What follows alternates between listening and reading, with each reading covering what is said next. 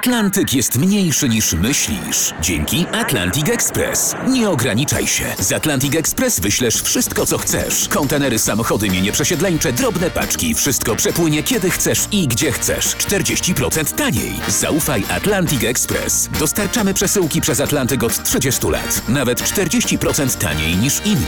Dzwoń 1 800 775 73 63. Ekspresowo przez Atlantyk. Tylko z Atlantic Express. Uciekła do rodziców, ale nie zgłosiła tego na policję. Zaczęła się go bać. Zamordował ojca, ponieważ kazał mu ściąć długie włosy. Sceny zbrodni w RMFFM. Bardzo lubię mówić, że kolejny odcinek naszego podcastu nagrywamy na Wasze życzenie, że to Wy podsunęliście nam temat, bo to z jednej strony świadczy, że słuchacie tych podcastów z zainteresowaniem i chcecie w nich uczestniczyć, w ich tworzeniu, a my słuchamy Waszych potrzeb. I tak jest i w tym wypadku. Na Instagrama Scen Zbrodni wysłaliście nam propozycję tematu pod tytułem Zresocjalizowani mordercy. I na premierę tego materiału zapraszają tradycyjnie Kamil Barnowski I Daniel Dyk. Sceny zbrodni w RMFFM. Wejdź do mrocznego świata przestępców.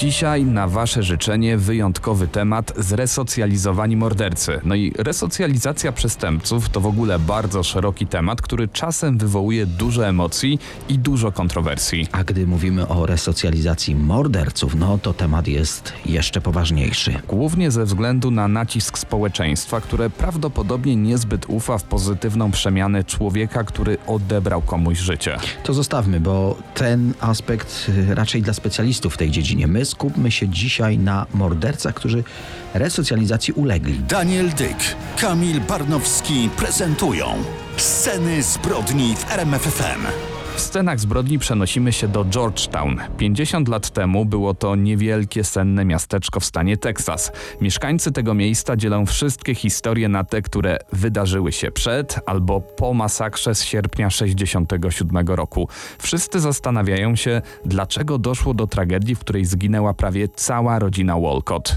Państwo Walcott mieszkali w domu niedaleko Uniwersytetu Southwestern. Ojciec rodziny Gordon pracował właśnie na wspomnianej uczelni. Był kierownikiem Wydziału Biologii i otrzymał tytuł doktora nauk. Żona pana Gordona, Elizabeth, była bardzo zaangażowana w działalność lokalnego kościoła. Energiczna kobieta, bardzo szanowana w okolicy. Para doczekała się dwójki dzieci. 17-letnia Libby uczęszczała do liceum w Georgetown. Uczyła się bardzo dobrze, jej pasją była muzyka. Najmłodszy członek rodziny to James Gordon Walcott. W 1967 roku miał 15 lat. Według relacji znajomych był genialnym nastolatkiem. Grał na instrumentach muzycznych i uwielbiał czytać. Oczywiście to ta jasna strona jego osobowości, ale jak się domyślacie, chłopak miał też swoją mroczną stronę. E, Dokładnie uzależnienie od wąchania kleju używanego do sklejania modeli samolotów. W dużym skrócie, cała rodzina Walcott cieszyła się bardzo dobrą opinią, familia wiodła spokojne życie, typowe dla mieszkańców małych miast. Tutaj kończy się ta sielska opowieść. Docieramy do 4 sierpnia 67 roku, to był czwartek. Około 22 do domu wraca James z siostrą Libby.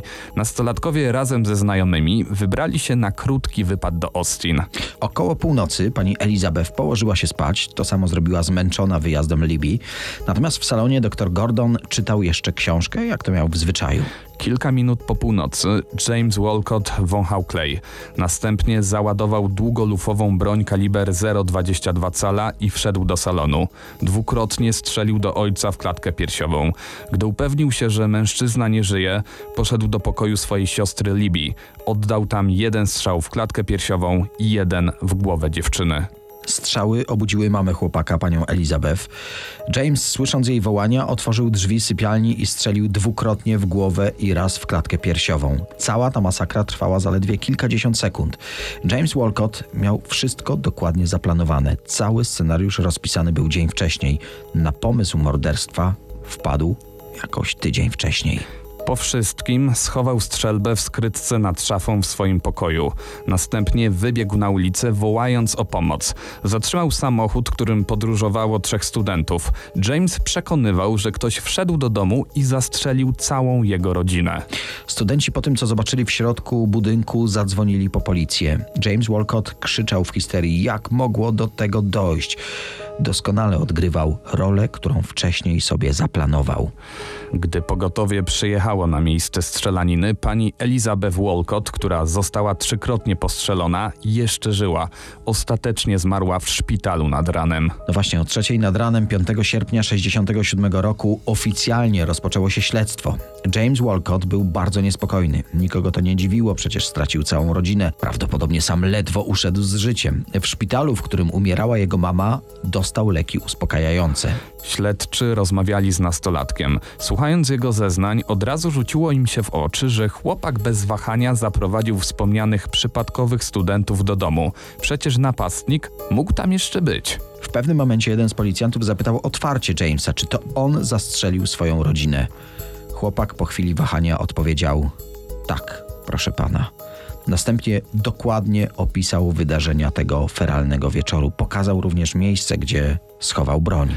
Nastolatek wskazał również motyw zbrodni. Swoją siostrę Libby zastrzelił dlatego, bo miała bardzo denerwujący akcent. Mamę Elizabeth, ponieważ bardzo głośno przeżuwała jedzenie. Tatę Gordona, ponieważ kazał mu ściąć długie włosy, zabronił wyjazdu na protest przeciwko wojnie w Wietnamie. Ojciec zabronił mu również noszenia antywojennych przypinek na ubraniach. Generalnie James Walcott nienawidził całej swojej rodziny. Twierdził, że domownicy robią wszystko, aby oszalał. Wierzył, że musi zabić swoją rodzinę, zanim oni zabiją jego. Proces rozpoczął się w październiku 67 roku. Sąd zdecydował, że już 16-letni wtedy James Walcott może odpowiadać jako osoba dorosła. Linia obrony skupiła się na udowodnieniu tego, że chłopak w momencie morderstwa był niepoczytalny. James dawał do tego wszelkie przesłanki. Najlepszym dowodem na to jest historia o spisku na jego życie, jaki mieli planować domownicy.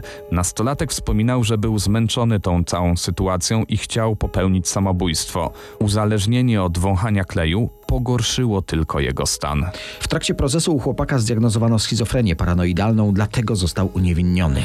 Mieszkańcy Georgetown byli zszokowani decyzją ławy przysięgłych. Przecież nikt w jego rodzinie nie cierpiał na chorobę psychiczną, a on sam wcześniej nie pokazywał żadnych niepokojących objawów.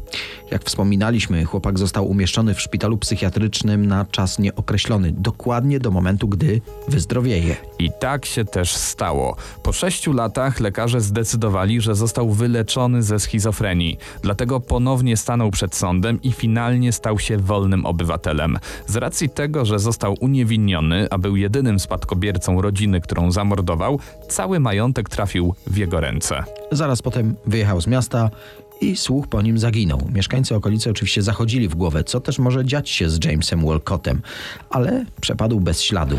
I tak pozostałoby prawdopodobnie na zawsze, gdyby nie lokalna dziennikarka, która postanowiła pójść śladem uniewinnionego mordercy. Dokładnie w 2013 roku wyszło na jaw, że James Walcott jest, uwaga, profesorem na Milkin University. To prywatna uczelnia w Illinois.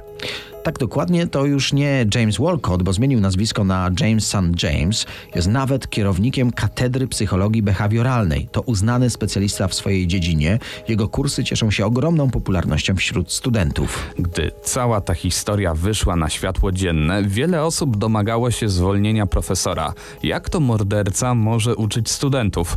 Ale spora część społeczeństwa stanęła w obronie Jamesa. Ich zdaniem odpokutował już swoje winy. Jego historia jest dowodem na udaną resocjalizację. Po potrójnym morderstwie James nie miał żadnego konfliktu z prawem, nie dostał nawet mandatu. Uczelnia, na której pracował i studenci również stali po jego stronie, dlatego swoje stanowisko zachował. W jednym z wywiadów James Walcott powiedział, że kompletnie nie interesuje go to, co sądzą o nim mieszkańcy rodzinnego Georgetown. Nie wraca już do tamtych czasów. No i tutaj pojawia się wiele kontrowersji, czy zasądzona kara była adekwatna do przestępstwa. Wiele osób wskazuje, że James nie poniósł właściwie żadnych konsekwencji potrójnego morderstwa. Czy gdyby nie ukrywał swojej przeszłości, też mógłby liczyć na karierę na uniwersytecie? My na pewno nie rozstrzygniemy tej dyskusji. Pewne jest to, że nie można podważać naukowego dorobku Jamesa Walcotta, czyli aktualnego Jamesa St. Jamesa. W tej historii w oczy rzuca się jeszcze coś. James koniec końców poszedł w ślady swojego ojca, również naukowca, którego tak bardzo nienawidził. Sceny zbrodni w RMFFM. Wejdź do mrocznego świata przestępców. Kolejny morderca na naszej liście, który zasłynął jako zresocjalizowany, to Lee Robinson. Urodził się w Melbourne w 1948 roku. Jego rodzice rozwiedli się, gdy miał 4 lata. Zamieszkał z matką, a z ojcem nie miał kontaktu. Matka lubiła imprezować, jak to nawet otwarcie o niej powiedział, była alkoholiczką. Opiekowały się nim więc na przemian babcia i ciotka. Jako chłopiec tak naprawdę nigdy nie wiedział, w którym domu spędzi noc. Bez wzorca ojca, wstydzący się matki, być może to sprawiło, że w szkole na zaczepki kolegów zaczął reagować agresją. A im był starszy, tym mocniej dawał o sobie znać jego trudny charakter. Gdy miał 13 lat, ukradł radio z samochodu. Kradł także paliwo z zaparkowanych na osiedlu aut. Miał wysokie IQ, ale trudny charakter. Sprawiał problemy i z tego powodu wyrzucono go ze szkoły. Psychologowie zdiagnozowali u niego schorzenie polegające na tym, że na odrzucenie reagował przesadnie, a już szczególnie nie radził sobie z odrzuceniem przez kobiety. Jako dorosły zapisał się do wojska, ale dyscyplina w armii nie była dla niego, dlatego przerwał służbę i podnajął pokój w mieszkaniu rodziców kolegi z wojska w miasteczku Chadston. Cztery domy dalej mieszkała urocza dziewczyna Valerie Dunn. Często się widywali, zaczęli się spotykać. Valerie była pod wrażeniem tego samotnika, buntownika o niepokojącym spojrzeniu. Zaczął pracować w firmie jej ojca, układał wykładziny. Ale wciąż miał niewielkie zatargi z prawem. Policja często aresztowała go za drobne kradzieże. Valerie zaczęła rozumieć, że to nie chłopak dla niej. W dodatku był niezwykle władczy, nie znosił nieposłuszeństwa i nie tolerował sprzeciwu. Jej rodzice też to zauważyli, więc naciskali na córkę, by przerwała ten związek. Jednak była zakochana i mimo agresji chłopaka, szarpania i bicia nie przerwała związku. Jednak w końcu zaczęła się go bać.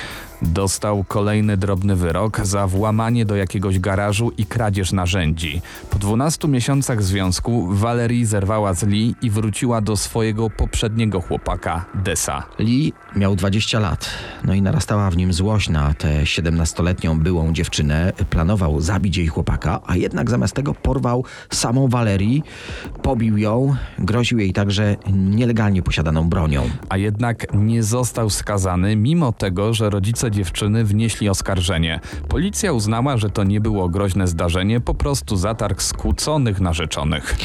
8 czerwca 68 roku Lee wciąż pracował w firmie ojca Valerii. Tego dnia pod pozorem zlecenia wziął samochód firmowy i pojechał do jej domu. Chciał jeszcze jednej szansy, chciał zaprosić dziewczynę na kręgle. Było około czwartej po południu. Był wtedy u niej jeszcze chłopak Des. W jego towarzystwie odmówiła randki. Poprosił ją o rozmowę na osobności w kuchni. Przekonywał, by z nim wyszła. To tylko kręgle, ale ona wciąż protestowała.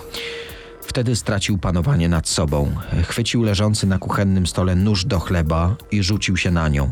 Upadli na podłogę, krzyczała, wówczas zupełnie przestał nad sobą panować, dźgał raz za razem. Do kuchni wbiegł Des. Lee i jego dźgnął, dwukrotnie w brzuch. W tym czasie Valerie podniosła się z podłogi. Wsparta na Desie, zmierzała w stronę drzwi wyjściowych z domu.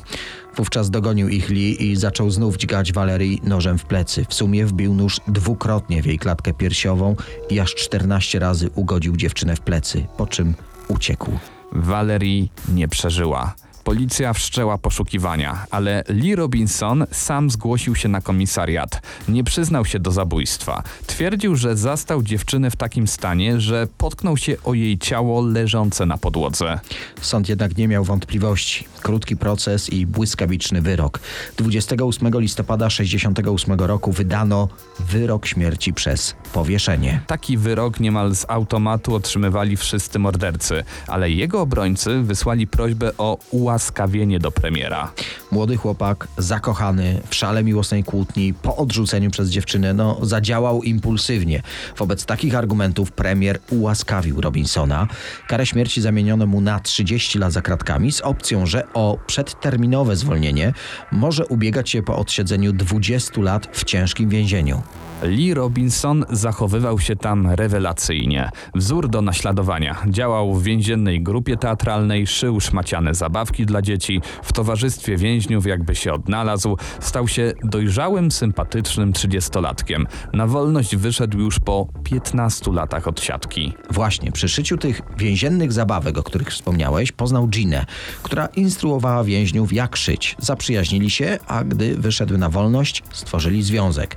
Gina znała jego historię, no ale uznała, że zabójstwo było czymś w rodzaju takiego romantycznego morderstwa. W dodatku stał się wzorowym ojcem dla jej dzieci z wcześniejszego związku. Starsza córka wiedziała, że ojczym zabił swoją dziewczynę, ale jej rodzeństwo było zbyt małe, by znać szczegóły. Pokochały nowego tatę, a on też spełniał się w roli ojca. Nowi znajomi, imprezy, stał się duszą towarzystwa. No zupełnie odmieniony człowiek. Nie było już tego gniewnego, gwałtownego samotnika. W 1987 roku wziął udział w telewizyjnym programie, w którym mówił o swoim morderstwie. Cytuję. To były inne czasy. Miałem 20 lat, ale mentalnie byłem dziesięciolatkiem. Teraz mam 40 lat i dojrzałem. Został niemal publicznie rozgrzeszony ze swoich występków. Stał się wzorem tego, że resocjalizacja działa, że powrót na ścieżkę prawa jest możliwy. I w sumie byłoby super zakończyć tę historię tutaj. Prawda? Fajny, spełniony facet. A jednak, cztery lata po telewizyjnym wywiadzie, Lee Robinson zostaje aresztowany i skazany za wielokrotne kradzieże i paserstwo. Ukradł, wyobraźcie sobie, towary o wartości około 100 tysięcy dolarów. Sąd skazuje go na dwa lata więzienia. Jego partnerka Gina nie przekreśla go jednak. To po prostu drobna wpadka na jego drodze ku pełnej resocjalizacji. Gdy wychodzi z więzienia, znów tworzą szczęśliwy związek. I znów jest wzorowym partnerem. Znów bije się w piersi, że to było głupie, że się nie powtórzy i rzeczywiście już nie trafił do więzienia za kradzieże. Trafił do więzienia za o wiele bardziej przerażające zbrodnie. Wracamy do roku 93. Wtedy Lee Robinson wyszedł z kolejnego więzienia. Znów starał się być przykładnym ojcem. Trochę za bardzo się przykładał. Zaczął regularnie kąpać swoje przyszywane córki. Po latach przyznały, że w łazience posuwał się o wiele za daleko. Gdy jego pasierbica Louise dorosła, oskarżyła ojczyma o zgwałcenie jej. Po raz pierwszy, gdy miała 13 lat. Później wielokrotnie zakradał się do jej łóżka. Jej dramat trwał przez kolejnych 5 lat. Co ciekawe, jej matka Gina trzymała stronę swojego partnera. Oskarżyła córkę, że wszystkie zarzuty zmyśliła i mimo tych oskarżeń wyszła za mąż za Robinsona. Sąd uwierzył dziewczynie, zwłaszcza, że doszły podobne zarzuty od jeszcze dwóch nastolatek. W listopadzie 94 roku Robinson dostał kolejnych 5 lat za kratkami. Wyszedł z więzienia w 2003 roku. Znów wrócił do Giny, która wierzyła w jego niewinność, ale ich patchworkowa rodzina rozpadła się. Córki nie mieszkały już z nimi. I wówczas ojczym wykorzystał swojego adoptowanego syna. Ten powiedział o wszystkim matce, ale i jemu Gina nie uwierzyła. W końcu jednak para rozstała się. Lee Robinson zamieszkał w Pillsdale, na przedmieściach Melbourne, w niewielkim, zaniedbanym domku, o którym sąsiedzi mówili Buda. Ale poza tym sąsiad miły, sympatyczny, a nawet grzeczny. Morderca, gwałciciel i złodziej wiódł znów towarzyskie życie. Przystojny, bystry, zadbany, podobał się kobietom. W 2008 roku poznał 33-letnią Tracy Greenberry, matkę dwójki dzieci. I ona również wierzyła w skuteczność resocjalizacji, że się zmienił, że jest idealnym facetem, którego szukała całe życie. Wiedziała, że 40 lat wcześniej zabił kobietę, ale to był wypadek samochodowy, jak sam jej powiedział. On ucinał zdawkowo wszystkie rozmowy na temat kryminalnej przeszłości. Im dłużej trwał ich związek, tym dziwniejszy się stawał. Pewnego dnia postawił broń na stole i kazał y, dziewczynie robić wszystko, czego żąda. Przystawiał jej broń do głowy, szarpał ją, popychał. Uciekła wtedy do rodziców, ale nie zgłosiła tego na policję. Zaczęła się poważnie bać Robinsona. 28 kwietnia 2008 roku, w deszczowy dzień, Lee wyszedł ze swojego domu. Mieszkał kilkadziesiąt metrów od domu Tracy. Gdy wychodziła z domu, złapał za strzelbę i szedł za nią. Wystraszyła się i podbiegła do przypadkowego domu. Zaczęła dobijać się do drzwi. Gdy sąsiadka otworzyła, zobaczyła skuloną ze strachu dziewczynę, która dosłownie wpełzła do jej domu. Dziewczyna leżała twarzą na posadce jej przedpokoju. Robinson zbliżył się z zimnym wzrokiem i wszedł do przedpokoju. Strzelbę przyłożył lufą do tyłu głowy Tracy. Na oczach sąsiadki po prostu strzelił i wyszedł. Ukrywał się później przez kilka dni, zmienił wygląd, zafarbował siwe włosy na ciemno, ale w końcu, podobnie jak za pierwszym razem, zadzwonił na policję i powiedział, że się podda. W sądzie żartował, bagatelizował całą sprawę, upierał się, że to był tylko nieszczęśliwy wypadek. Zacytujmy sędziego. Ścigałeś ją pod miejską ulicą w biały dzień, niosąc naładowaną strzelbę. Kiedy ją dogoniłeś, bezdusznie strzeliłeś w tył jej głowy, gdy próbowała odczołgać się od ciebie na oczach skamieniałej sąsiadki. No po prostu Lee Robinson zaprzeczał oczywistym dowodom. 28 stycznia 2010 roku sąd ogłosił wyrok. Tym razem dożywocie bez prawa do apelacji. Na sali wybuchła wrzawa oklasków, a Lee Robinson jedynie wzruszył ramionami. Płatni zabójcy, seryjni mordercy i sceny zbrodni w RMFFM.